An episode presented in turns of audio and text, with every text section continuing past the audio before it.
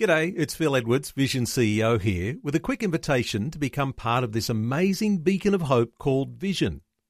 Together we can put our love into action to help people of all kinds build or rebuild their lives on the truth of God. Please consider the part you can play during our upcoming Visionathon appeal, remembering that it's your support that makes Vision possible, including this podcast. Audio on demand from Vision Christian Media. The story. When he was uh, in Calcutta, he went to the public library and picked up a book called My 41 Years in India by General Lord Roberts. There's one chapter in that book that tells about my people. They are the wildest and the most savage headhunting tribes you can ever find in the world. And so that attracted Watkin Roberts' attention. And so he prayed that night and felt that he had to come to be a missionary to these headhunters. G'day, I'm Jimmy Colfax. Welcome to The Story. Well, the late Rochunga Pudaite was from northeastern India, and his father was one of the first of his Hmar people group to become a Christian. It was his dream that his son would one day translate the Bible into their tribal language. This is nothing short of remarkable because just over 100 years ago, this people group was commonly known for being savage headhunters. So, what caused such an amazing transformation? We'll find out today as we hear a conversation that Eric Scatterbo recorded with the late Rochunga Pudaite. Rochunga is the founder of the Bibles for the World International Ministry, and some of the music you'll hear on today's program is from a musical that was made about his life. Well, I belong to a small group of uh, tribes there called Hmar, a part of the Mizo group. And the Hmars has just about 200,000 people, and uh, they are a little bit different from the rest of India because they have a, a look of a Chinese or a Filipino mm-hmm. or Indonesian or some some people from the Far East. Because long, long ago, maybe about uh, uh, over a millennium ago, they migrated from central China into India. But uh, as they migrate uh, to the west, they fought against a lot of different uh, group of people, and they were very ferocious they worship demons, mm-hmm. and so the demons uh, really uh, work so hard on them, and there's a lot of life uh, was a loss, and they have tremendous fear of evil spirit, and so they live in fear, uh, not only the enemy but also the uh, live in fear of the evil spirit. Mm-hmm. Uh, that's how they, they are their life, and uh, so in order to appease the evil spirit they'll sacrifice a cow or a pig or a goat. Any kind of sickness is uh, considered to be the displeasure of the, the evil spirit. And so they try to appease the evil spirit by killing a cow or a pig or a goat and sacrificing them. Okay, and also your people are from the far northeastern corner of India, way deep in the jungle. Tell us what was along it? the Burma border. Mm-hmm.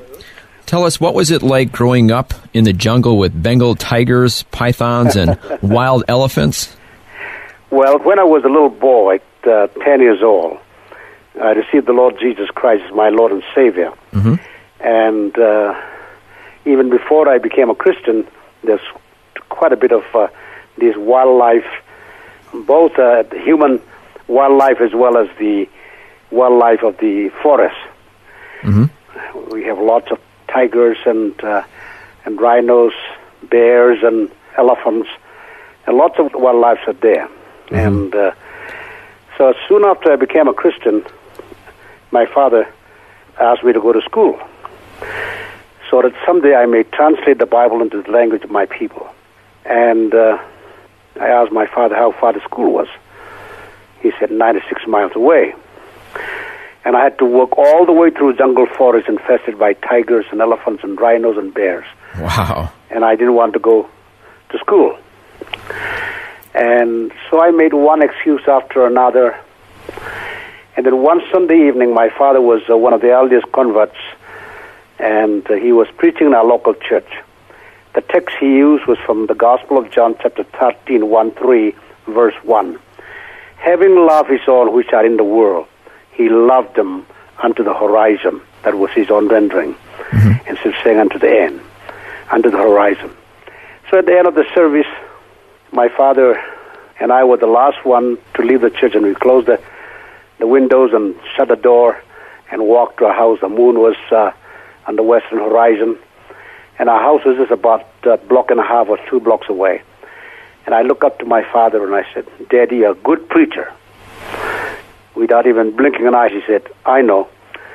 And I said, hmm. Daddy, did you know that there was something wrong in your sermon? And he came down like a roaring lion. And he said, What? Something wrong in my sermon? I said, very gingerly, I said, fearfully, I said, Daddy, yes. You told the people God's love was until the horizon. Your voice was booming and loud and clear, but he never told the people how far horizon was. Hmm. And I said, if that is as far as the love of God is unto the high horizon, how far is horizon anyway? He said, I don't know. I said, Daddy, if you preach from the pulpit and tell the people what you don't know, I'm not going to school. And uh, and so I said, tell me how far is horizon? Is it as far away from our here to our house? And he didn't even respond. And so we walk into our house, and he went to the bedroom, and I did not see him again for the next two days.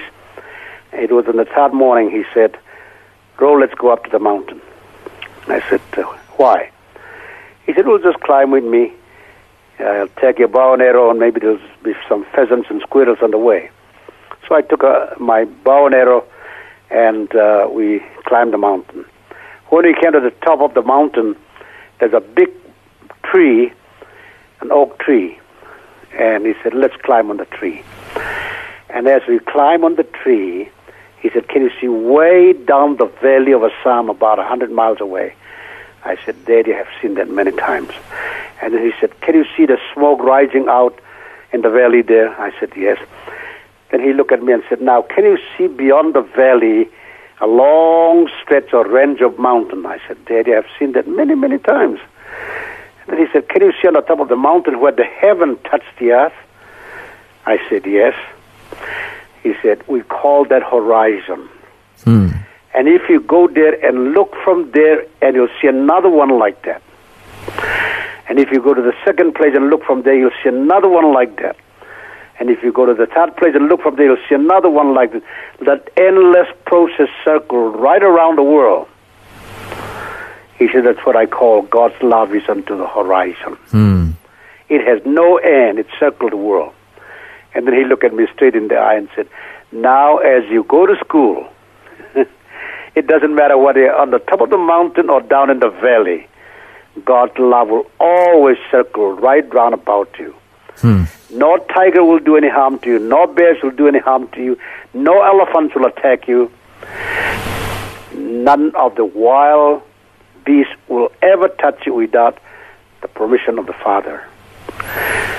And so we climbed down, and I was ready to go to school. Quite an experience to begin my first day out of the village on my way to school.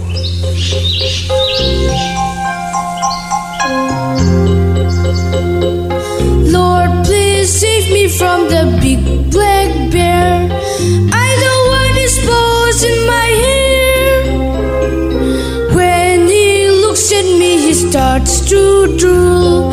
Lord, please help me get to school. Lord, I know you love me. I know I'm your care, and I know you save me from that mean old bear. Now, you began by telling us about your tribe that they were basically animists, Yes. but yet your father was a Christian. How did that Yes. come about? Well, in 1904, there was a great revival in the land of Wales in, in the United Kingdom. And a young man by the name of Evan Roberts was used by God. And there was another Roberts who was a young man. He was very deeply touched by the great Wales revival. And, uh, and so when the revival was uh, waning, he felt the call of God to become a missionary. And so he left his lead mining and came to India as an independent missionary. When he was uh, in Calcutta, he didn't even know where to begin. And he went to the public library and picked up a book called My 41 Years in India by General Lord Roberts. And so he picked up and read there. There was one chapter in that book that tells about my people and General Frederick Roberts' invasion of our mountains. And he, he made a statement in the book that they are the wildest and the most savage headhunting tribes you can ever find in the world. Something like that. And so that attracted Watkin Roberts' uh, attention.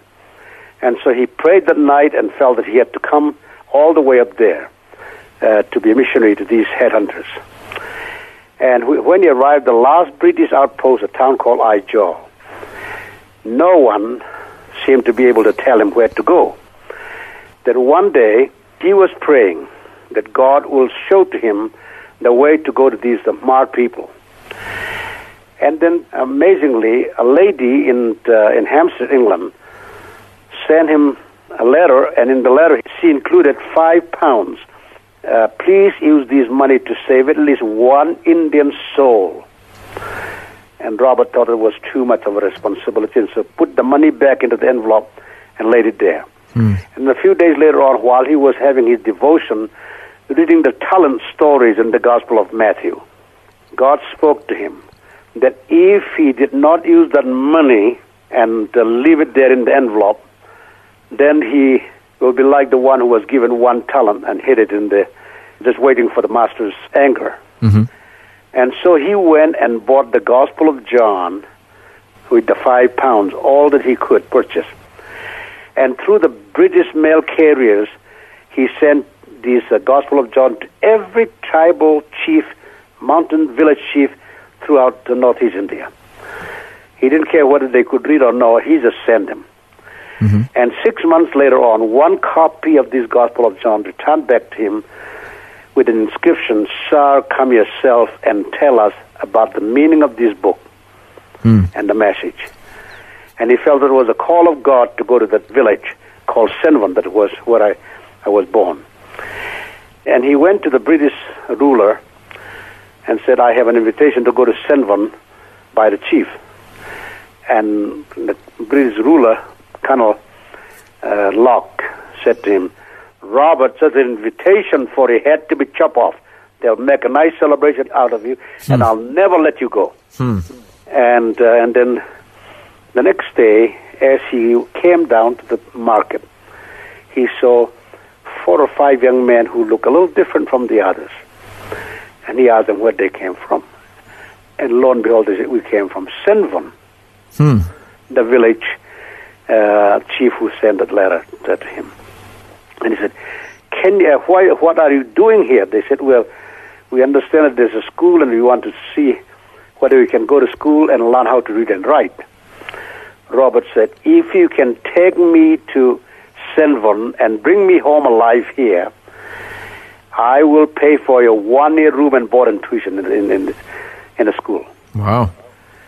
So he walked six days on foot, six or seven days on foot, to come to my village with these tribal boys.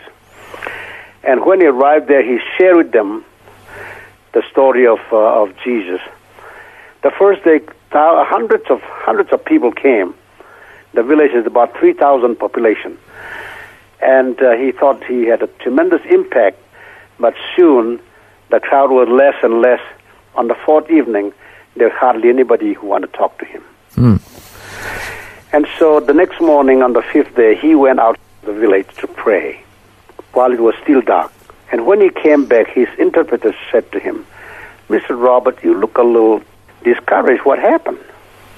Robert said, Yes, I'm a little discouraged. I came all the way here to tell them about the good news of Jesus Christ, but nobody wanted to listen an- anymore. My message is not uh, getting through to them. And the interpreter said, I think you should tell stories to illustrate the message. Story that is relevant to them. And he said, I don't have any story about these people. He said to him, Well, let me tell you one illustration you can use for John 3.16. So he told him a story of the tribal war. When two tribes are at war against each other, and for, it could go on for months, years, and then one group decided that the time for peace has come. So they cannot sign a le- uh, write a letter or dial a telephone and tell them, let's talk over for peace. Instead, what they do is that they'll carry their war drum, a huge one, to the highest uh, hills or mountain from the enemy's camp. At the rising of the sun, they'll beat the drum three times, very deliberate sound. And then if the people on the other side would respond by beating their drum three times by sundown, that means they're saying, Come down, we are ready to talk to you. And the people who beat the drum first will bring with them an animal. It can be a cow or a pig or a goat. And so when they come to the boundary, they mark the line, the boundary line, and then they let the animal die on the boundary line and let the blood flow through the boundary line. And while the blood is still flowing, the chief on both sides of the tribe would place their hands on the animal, and the spokesman on the right hand side of each of the chief will speak the terms of the peace. As soon as they come to understanding, the two chiefs will lean over the slain animal and embrace each other. Hmm. And then the elder spokesman then said, Peace has come, peace has come, peace has come three times. And then all the elder witnesses would stand and said the same thing, peace has come. And then the animal would be dressed and make it as a peace dinner, and peace has come between the two warring tribes. So that evening, Watkin Robert came back to the people and said and told a story. And he said, We have been at war with God. Hmm. But God sent his son to die on the cross on Calvary, the boundary between man and God. Hmm. The blood of the Son of God had flowed through the boundary line. God had spoken peace. Now the question is, are you willing to accept God's offer for peace? Hmm. And that evening, five young men received Christ as their Savior. They accept God's offer for peace.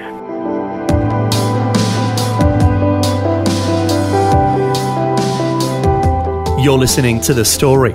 Today we're hearing a conversation that Eric Scatabo had with the late Rochunga Pudaite, who was the founder of the Bibles for the World International Ministry. Rochunga's sharing how his Hmar people group from northeastern India had an amazing transformation just over 100 years ago. They went from being known as savage headhunters to becoming loving heart hunters for the Lord. We'll hear more of the story of the Hmar people when we return. If this program has highlighted something you'd like prayer for, we'd love to pray for you. Call 1 800 Pray For Me. That's 1 800 772 936. It's a free call. Or text 0401 132 888.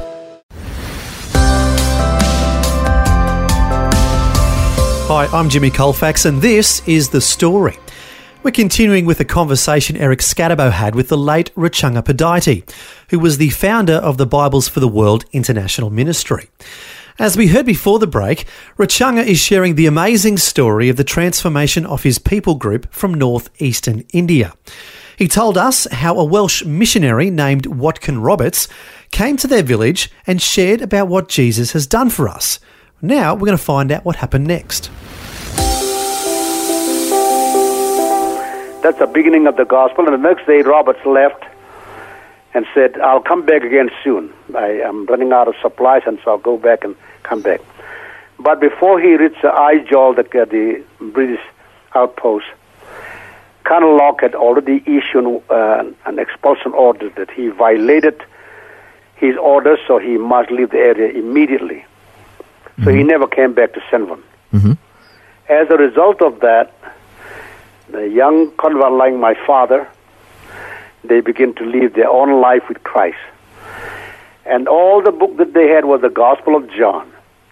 They memorized the Gospel of John and repeated over and over again. It was in the Lushai language. They learned the Lushai language, and so at the, how many times they repeat over that uh, book and became a part of their life. And so they begin to live the Christian life from the Gospel of John and it just spread from one village to the other, one village to the other, until the whole Hmar tribe of 200,000 people became followers of the Lord Jesus Christ without any further presence of missionaries. Wow, that's amazing. Yeah, and it's a it's a magnificent demonstration of uh, of the power of God through His Word. Long time ago, Long time ago, In the jungles wild. In the jungles wild. My people lived in sin and darkness. Darkness.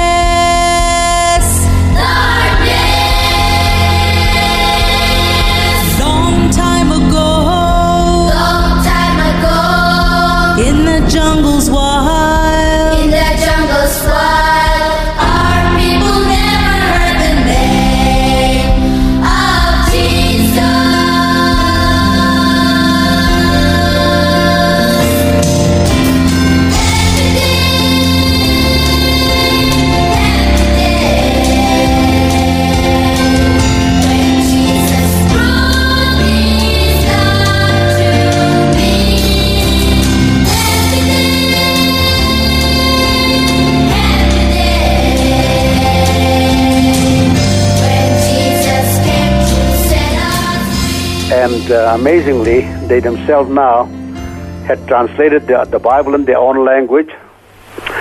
And uh, I don't think there's uh, too many tribal groups who had translated the Bible by themselves. And uh, from Genesis to Revelation, they translated and have uh, printed over several times. Now, I take it that your father was one of the first persons to put their faith in my Jesus father was one of the first ones, and he was, uh, you know, uh, he had the the good fortune of spending a month with Watkin Robert before he left the area, and during that time he learned the Lushai language, in which the Gospel of John was written, and then he memorized the entire book of the Gospel of John, and as he walked back the seven day trip on foot he repeated over and over and over and over again. And so when he arrived home, they call him the gospel intoxicated young man. and he was. And God really was demonstrating his glory and his power to our people. And we are very grateful. And today we have, uh, even though the government of India did not want to open schools, we began our own school system only in the 1950s. Amazingly, we now have uh, have produced for India ambassadors, doctors, and lawyers, and all kinds of high civil servants, and they are really, really magnificent in what they've been doing for God and for the country. It's a revolution of the love of Jesus Christ that transformed their life, and in every way, educationally, you know, even their social life has been completely transformed. And when I was uh, growing up, no one ever locked their doors. hmm Nobody ever steal anything. Wow. And then they help each other. If uh, one family got sick and could not do their uh, their farm work, the whole village will show up and begin to work and do whatever was needed uh, to finish the farm. And then the most magnificent thing is that they also learn to give. Well, that's just wonderful. But I, now I'd like to turn toward your role. Obviously, your father, as you shared, became a Yeah. Christian, and did he lead you to the Lord as well? Yeah, he led me to the Lord. He was always traveling, and one time when he came back from from the trip, uh, he said, "I'm going to stay two days, and one day will be just for you." Mm-hmm. And said, "What do you want me to do with you?" I said, "Daddy, I want to go fishing."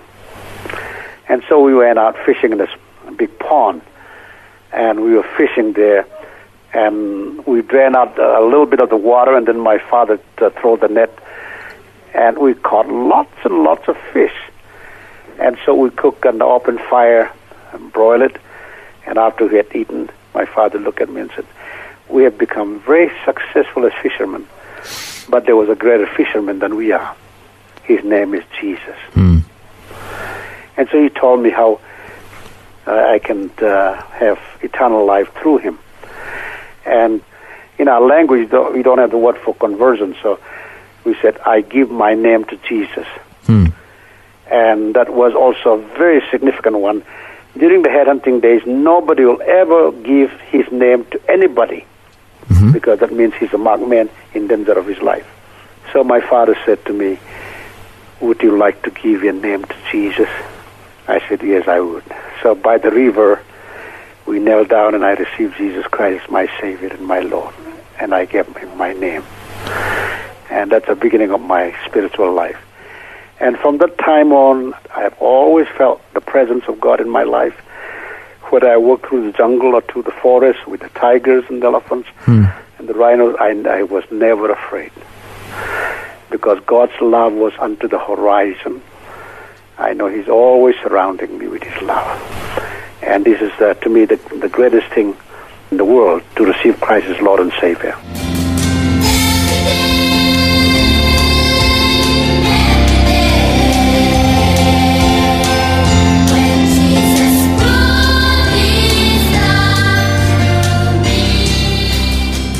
Well, that was part one of a conversation Eric Scadabo had with the late Rochunga Pudaite several years before he passed away in 2015. Rochunga was the founder of the ministry known as Bibles for the World. We'll find out more about Rochunga's personal story and how he became the founder of an international ministry next time. Meanwhile, if you'd like to learn more about Bibles for the World, their website is biblesfortheworld.org. That's biblesfortheworld.org. Finally, before we end today, I just want to say that I always love to hear the stories of transformation that people share with us. But it was a special treat today to hear how an entire people group transformed. And all because of one Welsh missionary named Watkin Roberts, who actually left India thinking his time there was a complete failure. It's a perfect example of how sometimes we think our efforts to serve the Lord are in vain. But nothing could be further from the truth. Nothing ever goes to waste when we're serving Him. God uses it all for His honour and glory. However, we just might not know how until several years later. Well, thanks for joining us for part one of Rochunga Pudaite, sharing his story and the story of his people. Once again, we invite you to join us next time for part two of this conversation. Until then, I'm Jimmy Colfax, encouraging you to share your story with someone today. Next time on The Story. Watkin Roberts wanted to stay there, but before he arrived in Aizawl, the British ruler had issued a warrant of arrest for violating the British ban on travel to this part of the country, so he must leave Northeast India right away. When I met him 40 years later, he felt like he was a complete failure. And when I told him the story of uh, my father, the conversion of our people, he couldn't believe it. Rochunga Pudaite's father was one of the first of his people group from northeastern India to become a Christian. And it was his dream that his son would one day translate the Bible into their tribal language. We'll find out how Rochunga goes on to become the founder of Bibles for the World. Next time. The Story. Just another way Vision is connecting faith to life. Thanks for taking time to listen to this audio on demand from Vision Christian Media. To find out more about us, go to vision.org.au.